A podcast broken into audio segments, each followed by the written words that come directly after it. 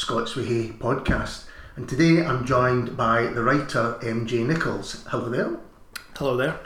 And um, I was thinking about how I'd introduce you, and I was going to say you, you write comic literary novels, but then I thought, do you like literary comic novels? Well, what would you say? What do you, kind of novels do you write? Is an easy opener? Um, I think comic novels is a good one, yeah. Yeah. Okay. then people would say, oh, is it like graphic novels? And then I'd say, no, comedic. yes. So comedic, but if you want fewer syllables, then comics grand. Um, just a few of them uh, that you've written. We were talking about House of Writers, so which we've reviewed inside, and the one thousand and second book uh, to read to before you. The one thousand second books. Is that the right way of saying it? No, just book. single, Book yeah. to read before you die. Um, the Quiddity of Delusion, and the one we're going to begin discussing is Scotland before the bomb. Um, explain a little bit about Scotland before the bomb. Okay, well, it's uh, set in uh, quite way in the future uh, with a, a version of me as an editor looking back over Scotland, a fictitious Scotland, after a fictitious uh, indie ref in 2014 that was successful. Uh, and then from there, each of the counties of Scotland broke down into separate countries um, over a 50 year span. And uh, before Scotland was destroyed uh, in a missile strike uh, from Luxembourg. Oh, that's right. Yes, it was Luxembourg. So that's Luxembourg, yeah. yeah. So um, yeah, so it's, it's looking back on that from a hundred years in, in the future of a fictitious Scotland that, that turns into a sort of micro dystopian uh, country of little countries. So it's this idea that um, there's an independence referendum which is successful, Yeah. and Scotland in general seems to be become more and more attracted to the idea of referendum or, or in greater independence. It becomes just sort of um, yeah, it's, it's Dundee actually the the uh, MSP for Dundee really wants Dundee to be independent. He kickstarts the whole thing. This is a very minor plot point. This is it's all summarised in the introduction to the book. But yeah, so the MP for Dundee, whoever that is now, uh, wants Dundee to be independent, and then the rest of the, the uh, counties get get angry, and uh, it's, it spirals from there. So it's a really interesting um, a form as Mm. well as you know as well as um, the, the content of it. Um, because each of the chapters are each of the counties. Is that that's right? Yeah, it? that's right. Yeah. and they have all got not just different tales to tell, but something quite radically ways of telling them. Mm. So, how did you, what was the inspiration behind that? Um, I, well, I actually started off. I had a lot of separate dystopian stories I'd written, um, and I thought I would like to maybe do a collection of, of stories. So uh, then I just I just found a way to turn it into more of an interesting book uh, conceptually by bringing in the, the counties and working in different uh, kind of regional elements and. and But some, some of them, uh, some of them do are do seems very. Um, specifically, won't be able to touch on on them all. But for Yeah. instance, um, I'll just touch on some of my favourites. You've got uh, Edinburgh, where the Mm. Edinburgh Festival becomes a year long. It never ends. The sun Yeah. never sets on the Edinburgh Festival. Yeah, that was that's so people in the festival so angry about not making a profit that they refuse to leave uh, Edinburgh until they make a profit. So they just stay there indefinitely because they're never going to turn a profit. So um, yeah, it was, it was a funny, just just brought on by frustration at living in Edinburgh and being one of the few people who actually, well, probably one of the people in the majority of the residents who dislike the festival. But uh, um, so yeah, so that was that was a good section. Uh, yeah, it's, it's very funny um, as uh, the, the whole book is. Um, I don't, I don't. I'm, I'm almost dying to kind of go into greater detail, but I don't want to kind of spoil things for people. Um, you've also got uh, in Lothian. There's so many delivery drones Mm. you know, around there that the, the sky is black with delivery drones. You know, you can't. That again, very. I think for anyone who knows that part of the world, site specific. So Yeah. was it a case of? I'm really fascinated in how you decided to go through this. You said you had this collection of stories, um, but did they each have a place? Did you have a place in mind for the stories? Um, I think it, uh, it was just uh, sort of random sometimes. Some places I would have the story idea and think, what's the best county? Somewhere like the Lothians, where it's there are lots of ware- warehouses and Mm-hmm. places that would just it would fit that landscape.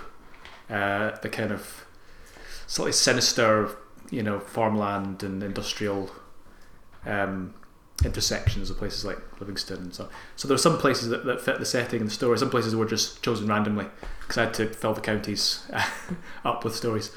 Um, so, So- yeah, it's a mixture. Yeah. So where did the original idea of doing all these dystopian stories come from? And what, were they always going to be collected in a book, or were they just, uh, as, you know, you'd written one and then something else? Because they, they're all very um, off the time, you know, they're, they're, current concerns and sometimes obsessions, you know, that Hmm. are happening there. I think uh, yeah, it was a sort of mixture of different. I had a few stories that were topical and a couple that were um, more playful in terms of form and that, that didn't reference anything topical. So I, I just tried to find a way to bring them together into a kind of novel and stories form and. Uh, breaking it down in terms of county was good. It gave me a, a, number of chapters. It gave me a um, a kind of a, stru- a structure for it. Um, so I just pulled this sort of incoherent uh, bunch of stories together, really, um, in terms Um, of design. and you mentioned that uh, the, the writer and editor of the book is one M.J. Nicholls. Mm. um, which is sort of a um, typical is the wrong word, but it, it kind of def- almost defines what you do. You, you like to play with um, what's going on on the page and with kind of expectations of the reader. Is that right? Mm, I do. Yeah. Um, so could you go into a little bit more? Why is that something that you Uh, enjoy? Well, it's just something. It's something I enjoy as a as a, as a reader. Um, I don't really know how many readers enjoy because you know sort of thing. I it's difficult to gauge whether people find it uh, self-referential and, and that kind of thing. Um, but I'm I'm really selfish as a writer. I just I just write you know for my own enjoyment and hope some people like it, which is I guess what most people do. But I don't have any kind of sense of Uh, oh, let's make this a bit more commercial. Let's tweak this. Um, well, I suppose in this book I did because I put in the references to uh, the independence referendum. So there's a little nod to that. were you were Um, you wary about that? Um, a little bit. Uh, part of me thought, mm, if I put this in, am I just using this cynically to kind of drop interest, like topical interest, given that you know a lot of books that are popular tend to be topical, based on topical issues. Mm-hmm. So, but part of me cynically thought, mm, crowbarring that in would be quite good for this book in terms of people wanting to read it. Um, but then, as, as the content came out, I, it was you know less obvious that people would stick with it. Because Yeah, because I um, when you'd spoken about um, how, what it was going to be like, and then when I first read it, um, I think initially you think, well, this is going to be a big commentary on independence, and you think, well, no, it's not really.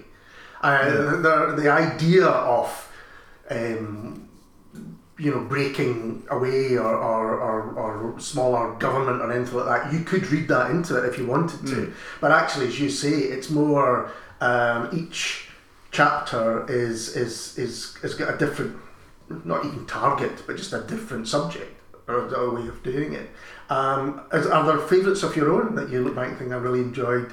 Because some of them are even yeah, concrete yeah. poetry. It's a real mix of everything, isn't it? It's It is. It's, yeah, it's a grab bag. Um, no, I did like I did like the concrete poetry section, which is it's it's Ork- the Orkney Isles, yeah, yeah, yeah. uh, which is a, so a couple of pages of a kind of, kind of very abstract sketch of a sort of dystopia. We've got um, a border around the page with sort of cat noises like purr, meow, and then inside these little phrases that sum up some kind of cat uh, takeover of Orkney.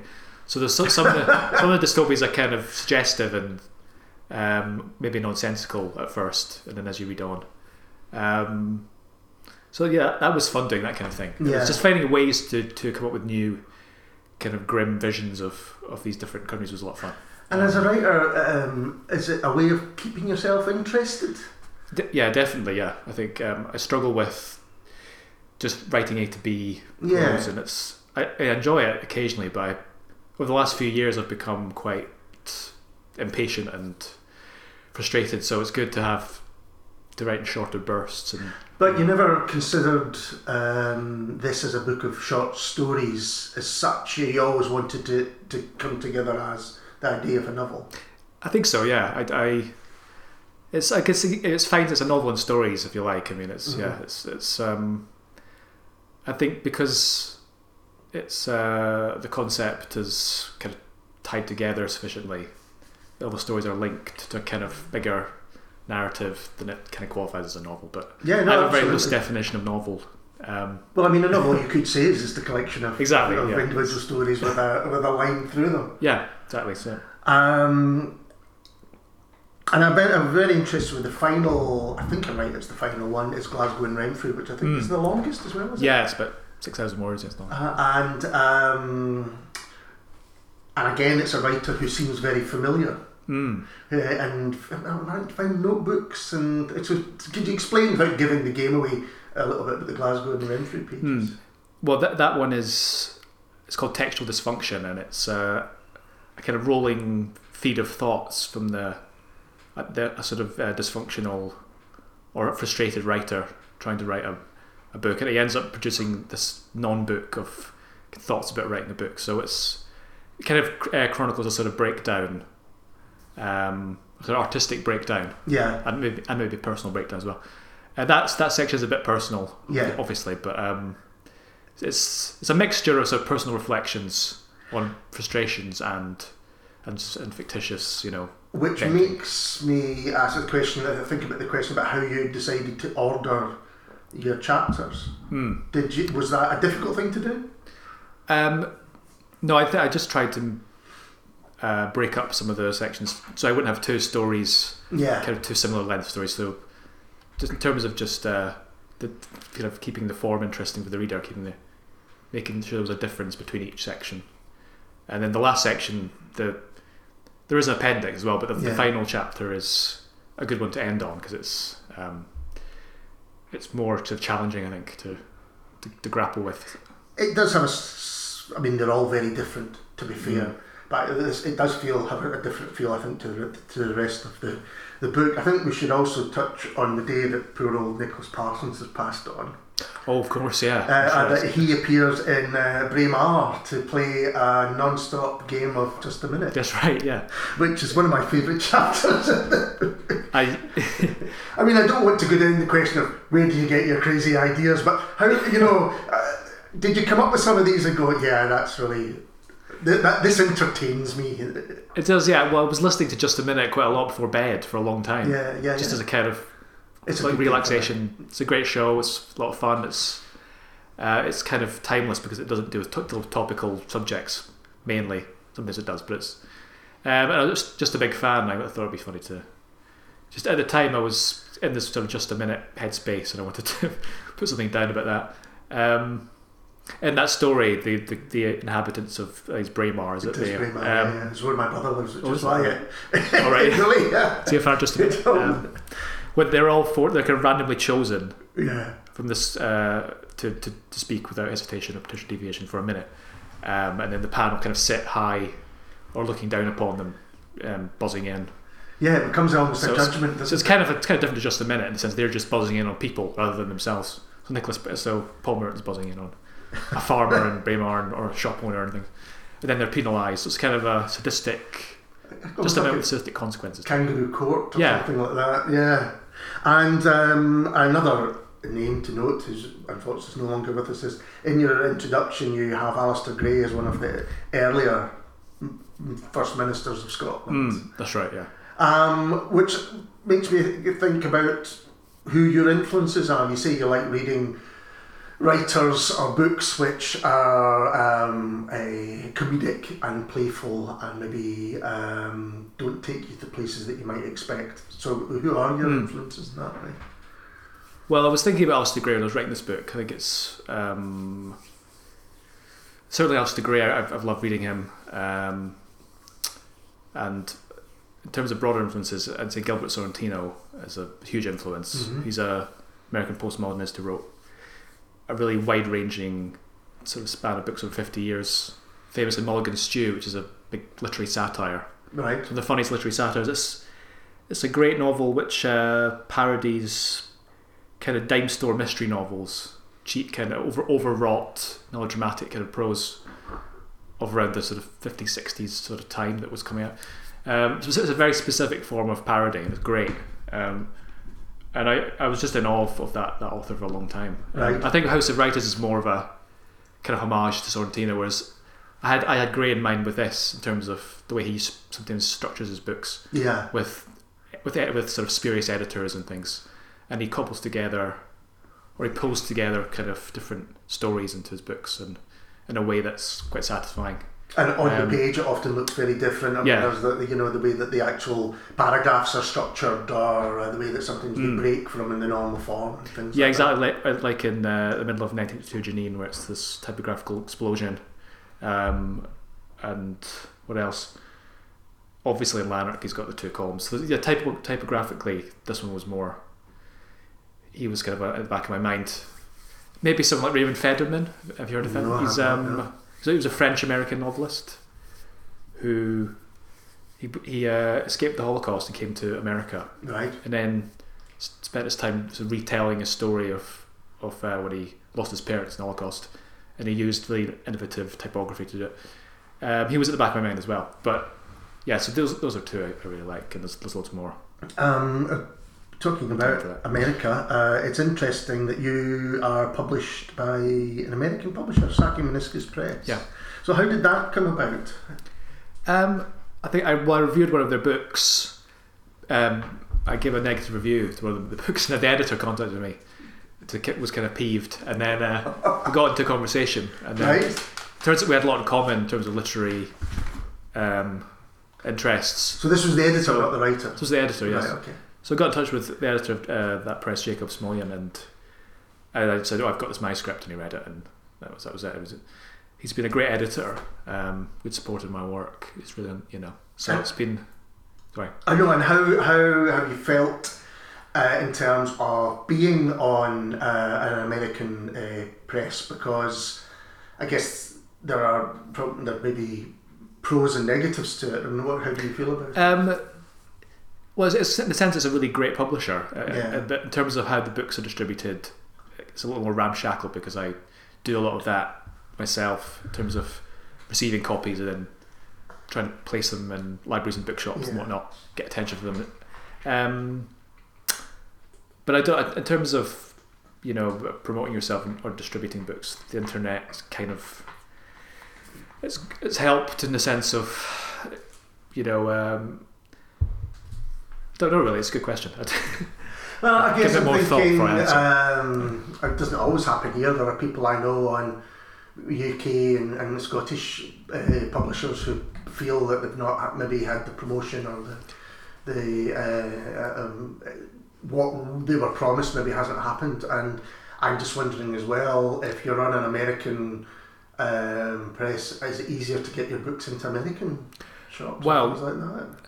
I think so. Yeah, it's easier to have yeah the books be distributed in America. So they're based in New Jersey, so they can do local promotion and getting books into libraries and bookshops in America. Because that's still a Um, dream for UK publishers is to get a title Yeah, into America. That's true. So there's there is that's an advantage to that. Yeah. Um, but it's yes, it's, it's difficult to gauge because it's as with most small presses, you the book's just out there, and then you, Yeah. the ne- you come to the next one, and then You've got to work for you the just, next you just going on. You know, you just you know just just publishing for for the joy of it, really. Um, But I mean, Yeah. I think you, in some ways, that might suit you because I feel you write for the joy of it. yeah, yeah, I think so. You know, Um, well, talking definitely. about, if we go back to House of Writers, yeah, um, which is a couple of years, three years, three years ago. Yeah. yeah, yeah. Um, that book itself, um, I thought this is well. It's, there's no doubt it's a book about writers and writing, um, Mm. and you even have many real life writers appearing uh, in it, which is. Um, I don't think quite a brave thing to do, but um, three years on, what do you think about it now when you look back to it? Um, I really like it. I still I'm quite happy with it. Yeah. Um, I think it's my my favorite of my book so far. Um, That's Just interesting. because it was it was a way of distilling all my pent up angst about being a writer, Yeah, and that was quite important for me to move on because I'd I'd become so kind of frustrated and, and angry about you know trying to be a writer in a kind of indifferent um, sort of marketplace. Well, to the stuff I kind of I write, write anyway. Yes, kind yes. of you know. Um, so it was a kind of you know emotionally it was a release and uh, in a fun way. So it is. It's a great fun book, but there's definitely you know huge amounts of um, frustration and um, anger, I would say, and. Yeah. even, a bit of contempt. But Well, contempt, yeah. the idea. But what do you what did you want to say about this idea of being a writer? Was it something that I get the feeling this, and along with um, the 1002nd book, Mm. to read before you die, you're actually looking at the whole business of writing and publishing and, and all of that, and critiquing it, I suppose. I think so. Yeah, I think I was trying to get a, a kind of handle on it because I, as somebody who's not involved in, well, I did help run a small publisher for a while, but I was not involved in kind of bigger publishing world. Um, yeah, I, I couldn't really understand, or I didn't really like having to get to, to terms with like being an author. Um, I, I think I was pulling against it. Yeah, yeah. I wanted to just publish books and kind of anonymously. Um, so I think it, it was just a way of, of uh, coming to terms with, with being a writer. It's a very, uh, or- yeah. it's, it's a very powerful way of doing that. though, Yeah. You know, I, lo- I love this idea instead of internalizing this, you say, no, I'm going to turn all this into into a, a, a book, and it's clear. But well, with House of Writers, Mm. let's concentrate on that, which is about, as I say, being a writer. It's clear to me that it's something that you really love, but you've got all of this um, the business around literally a business around it because they end up that there is the house which on each floor there are the different writers and the different things and this Yeah. idea of breaking things down into categories and and even my first question you know how would you consider yourself as a writer Mm. probably is one that you're not I think well, I think you have to have categories to an extent. Yeah. Yeah. So it's it's it's only when books are so categorized that they're kind of homogenous that it's um, is that Worrying. part of the frustration that you understand the need for all this stuff but it still don't mean that you're happy with it I think so, yeah, yeah. Um, I'm, I'm a bit more kind of calm about it now, um, having written those books. Thousand and Two is, is a little bit more accepting, although there is a, a section where I'm, uh, I think I go at marketing, book marketing and things in it. Yeah, I just. Uh, I do think in in that book in particular, it's about reading and obsessional reading and the Yeah. joy of reading books. And I think sometimes there's so much other stuff going on, uh, and it's not just in publishing; it's in all there are lots of other areas as well. But there's so much about um, sharing which book. This is from a reader's point of view: Mm. sharing which book you're reading, and you know reviewing which book you're reading because there's so many reviewers out there. We're all a kind of critic now, if you like, because Yeah. of online. Um, uh, discussing other aspects of it, going to um, book signings or book readings, listening to podcasts like this, all things which actually take you away. From, there's only so much time of reading the book, which is kind of what it's about. Yeah, that's true, and uh, I think a lot of people like going to author readings and events rather than reading, which is strange. This is why I, I was very reluctant to kind of be an author, like a public author, because I wanted people just to read the book. Then Yeah. obviously you have to promote it, and so it's a, it's a kind of an avoidable problem. Yeah, I out, think you it's know. really interesting. Um, I mean, I'm, I'm presuming most writers are also avid readers. That's why you, you would want to do it in the first place. But uh, maybe not always the case. Um, but from folk who are just readers, there is this desire, I think, to kind of um, get a bit more of the writer sometimes. I don't really understand it myself, but th- th- there is this thing about. Um, I say I don't understand it. I do understand it. I'm asking about it now, but to learn a bit more about why your favourite books have been written. But then part of me also thinks, well, it's in the book. It's a bit like listening to a song or anything. You you you, you take what you want from it yourself. Yeah, I think so, and it's people's demand for kind of more content and more stuff. Because if you finished a great book, um, you can go back and read the other books. Or if they've just written one book, then what else do you do? You know, Yeah. I just move on to another author. But um, Yes. people want to kind of fixate on authors, or they have authors they really love and they don't explore as, as, as much as other people. And so maybe people need to be a bit more ambitious. I don't know. Um, yeah, and I think I think there is something about all of the, the events and about all of the industry, for what term, that stops people engaging with the book sometimes. Uh, not always. There are lots of people that you know are, are, are prolific Mm. readers who do all that stuff and, and as well. But um, yeah, the simple fact about sitting or finding time, because time is precious to sit and just spend an hour or two with a book, you know, Yeah. it, it can be uh, um, lost. I think also if you're if you're an author like Will Self and you're very kind of charismatic and, and funny, people like seeing you talk. So you're, you're just entertaining, and, and Yeah. the way they go and see a stand-up comedian, they, it's just it's a spectacle. and so they they, they might want to sort of sit through his three massive modernist novels because that, that's quite difficult. Whereas Yeah, I find this funny guy, you know, Yeah, well, I found that with Clive James. I. I love as a writer, you know, from early reading his memoirs, reading collections of his television um, reviews, and just this this is amazing. Before I'd ever heard them or anything like that, and then he became, as you say, almost like an after dinner speaker and entertainer and all of that. And he was very very good at that. He had his own chat show and his own travelogues and all of that. Maybe for some people that's the aim. But um, I don't think he was ever better than, than when he was a, a writer, and probably the same. he is a great writer. I was thinking that because I, I read his his big book of uh, essays, Mhm. Cultural Amnesia, a couple of years ago. Um, I was kind of really impressed because I'd seen him as this cuddly TV host, sort of travelogue presenter, and so it, I think he maybe undermined himself as a as, as a writer Yeah, by hosting that- all those shows and yeah. Absolutely. The poet anyway wrote poetry, uh, well, poetry before he died as well. And uh, even, even you know he, he was the television reviewer on the Observer in the I think the, maybe as far back as the seventies, but certainly in the eighties. And there's some of the funniest bits of writing, most Mm. comedic bits of writing. You'll even if you don't remember the programs, just genuinely laugh out loud funny. I think it's uh, it'd be interesting because you think of there's not that kind of TV reviewing caliber today. There's it's generally it's quite shorter things online, or it's or maybe, maybe there are sort of longer pieces in the newspapers and things, but you wouldn't get an essay per, per se on. Yeah, Charlie Brooker used to do that. He would make these reviews into an art form, kind of scathing kind of art form. yeah. There's Um, not a lot of reviewers like that. I wonder. No. I, I hope. My hope. I was thinking about this the other day.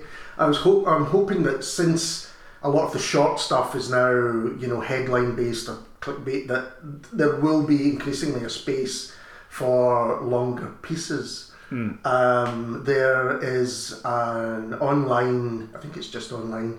Um, I can get the app for it and all that stuff called the Athletic, and it's for they've, they've taken some of the best sports writers from the the major papers and they're paying them more money, and it's to do long form essays and proper criticism and all that. I don't know where it's going now. I think But that's sorry, here you go. It's yeah, I was just going to say it's, it's it's more common in America, isn't it, um, than than the UK, the, the Yeah. long form essay format. Um, and the, the we've talked a little bit about the comedy side of things. The comedy's the wrong word, but the comedic side of things, and the the will to you know make people laugh. Um, was that something you always wanted to do in your writing? Um, I think so. Yeah, definitely. It's uh, it's just a it's just a way of it's just a sort of stylistic thing that I was unable to write seriously, or I couldn't I couldn't engage myself seriously uh, when I was writing. I was trying to write something, or or just when I started writing, it was just, it was a way of helping me to keep myself amused when I was a student or something. You know, it was so. And I was obviously a big comedy fan growing up, and all that stuff. So yeah. Um, were you weary of coming across as if you're taking yourself too seriously? So the, the comedy punctures because I think you take the books, the writing very Yeah. seriously indeed. I don't think you could do otherwise. I think there's. I'm trying to move towards a little bit more seriousness, but without becoming kind of, you know, without losing any humor. So Yeah. there's a way of I think maybe inching towards a slightly more a style that's slightly less. I'm really wary of words like wacky, and Yes, I'm trying to move away from I think you should be because they're not. I mean, my understanding of wacky is just zany, zany, anything zany, like that. crazy. so, certainly, like you know, bits of Thousand Two get a bit zany, and I'm trying to move away from that because it's. I enjoy writing it, but it's it's a little bit lazy for me because it's sort of autopilot. Whereas I'm more interested in being, uh, you know, uh, satirical or kind of droll as a writer than Yes, broadly kind of knockabout. slapstick. Yeah, Um, I think you know, droll's are a very good way of of, of uh, describing a lot of them. And I said at the beginning, are they um, you know comic literary novels or literary comic novels? And you said comic, leaving out the literary, but Hmm. they are literary because they are dealing with literature in that way. They're dealing with the writing and um, not just the business of, of publishing or the business of writing, but actually the books themselves and the writers themselves. yes, So yes, yeah, there's no question there at all. Um, so I guess my question is, um, are you wary of putting that literary label on them? Um, no, not really. It's uh, it's fine. I think it's um, maybe I'm just trying to be humble by Yeah. saying, "Oh, they're not that literary," or trying to get people to read them. But it's kind of it's off-putting, two off-putting things: literary and comic. Yeah, I'm out. I guess. I guess that's maybe true. Uh, it's a shame if that's the case, but maybe uh, that's yeah. true. I think um, there's lots of great literary comic writers around, and I, I you know people like Steve Toltz, hmm um, who wrote Quicksand. It's a really great novel, um, and I think uh, they don't tend to get prizes or, awards or get recognition. Um, comic novels or literary comic novels, they, they Yeah. kind of just because they're comic, they're seen as Lesser not- somehow. lesser, yeah, somehow, which is strange.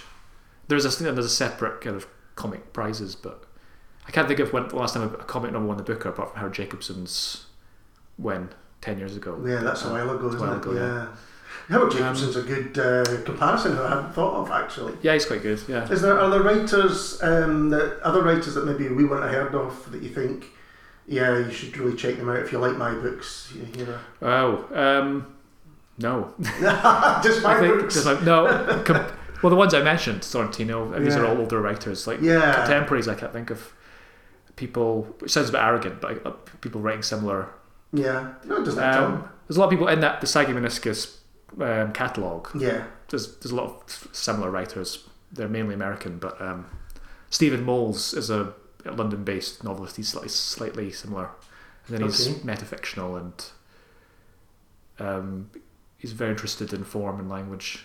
Um, I'll, do, I'll give a shout out to Lucy Ellmann's new book right. because I've, I've which Report which is a thousand Oh page. yes, yes. Now we spoke Books- about this on our books podcast at the end of last year. Yeah, I've been reading her for a while, and she's before this came out. So um, I was also a fan of her early comic novels, which are quite similar. They're really kind of uh, formally playful and uh, anarchic, and sort of they've got a sort of ranting edge to them, Right. which is a lot of fun.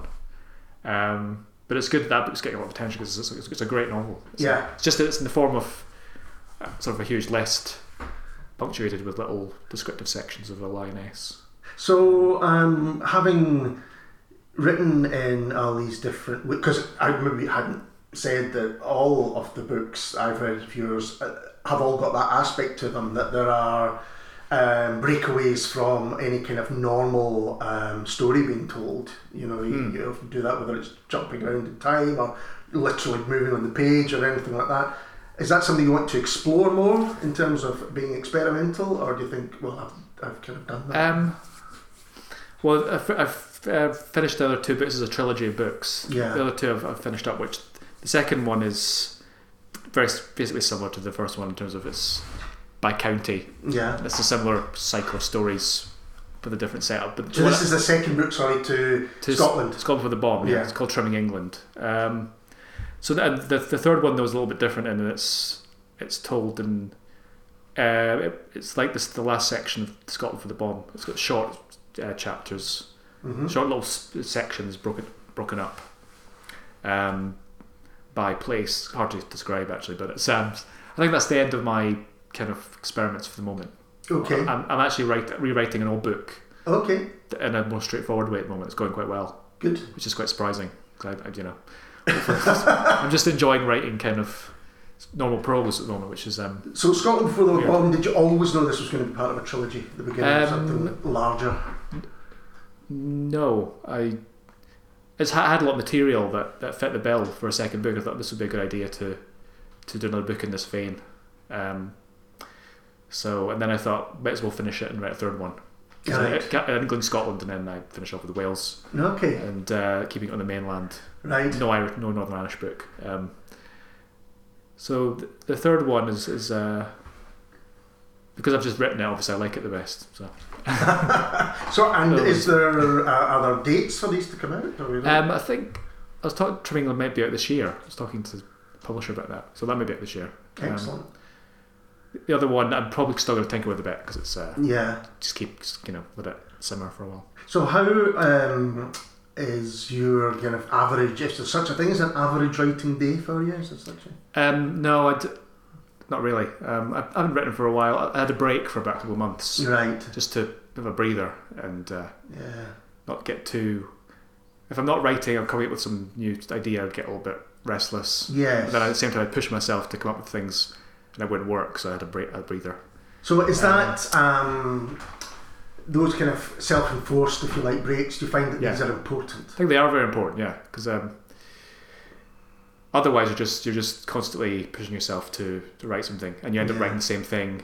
Yes. You're not letting your brain do some of the work in the background, and you're not, you know, thinking about revisiting old stuff or, you know, what have you. So, um, yeah, it's just I found that an old manuscript I'd written when I was a lot younger. Mhm. I always wanted to rewrite it, Excellent. um, but I thought it was it's so so terrible that I I was sort of opened it and went, no, I can't possibly do anything with this. It's awful.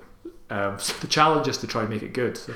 So was it something that you always knew you were going to write, but you maybe Yeah. wrote it before you had the experience? I think so, yeah. I always wanted to rewrite it basically, Yeah. and I just I, I just I was with the spirit when I returned to it, so I couldn't find a way of of making it making taking the ideas I'd had and making it good.